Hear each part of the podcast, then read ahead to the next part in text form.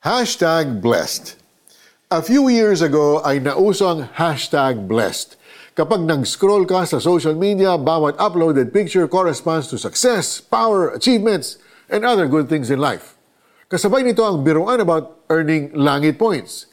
Kapag nag-post ka tungkol sa kantang Ama Namin o ng mabuting bagay, plus langit points ka at minus langit points kapag negative ang post. Hangad ng bawat tao ang buhay na puno ng pagpapala. Pero kung Christ follower ka, kapatid, to be hashtag blessed is more than what we think it is. In Matthew chapter 5, Jesus shared the eight Beatitudes with his disciples. The original term came from the Latin word beatus, which means blessing, and from the Hebrew word blessed, esher, which means to be happy. Kabaligtaran ng mga kaisipan ng mundo, the list of Beatitudes start with, Blessed are the poor in spirit for theirs is the kingdom of heaven. The real hashtag blessed people are those who humbly recognize that they need the Lordship of Jesus Christ because they are empty and unable spiritual beggars.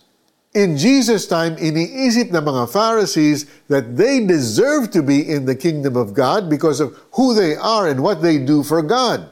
But Jesus made it clear what it truly means to be blessed. Today, some of us try to fill our lives with the things of this world and call ourselves blessed, and sometimes, kahit matagal ka ng Christian, iniisip mong entitled ka to be blessed kasi you're serving God's kingdom. But it's never about the blessings that the world says mean something. It's understanding that apart from Christ, we are nothing.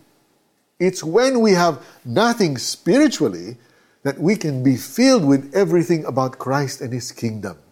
The blessing of the poor in spirit is not in the world, but in the kingdom of heaven, where riches, pride, and success are nothing.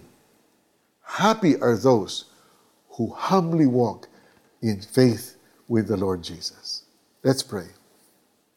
Lord, open my heart and mind to live with an eternal perspective. Help me, Lord, to live out the eight Beatitudes in my own life.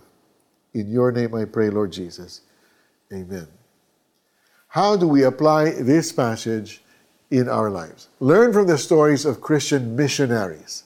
Visit the Asian Center for Missions page and pray for the people God is using to spread the gospel in other parts of the world.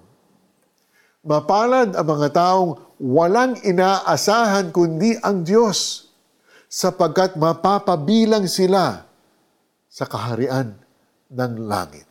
Matthew chapter 5, verse 3. I'm Mari Kaimo. Thanks for joining us. God bless you.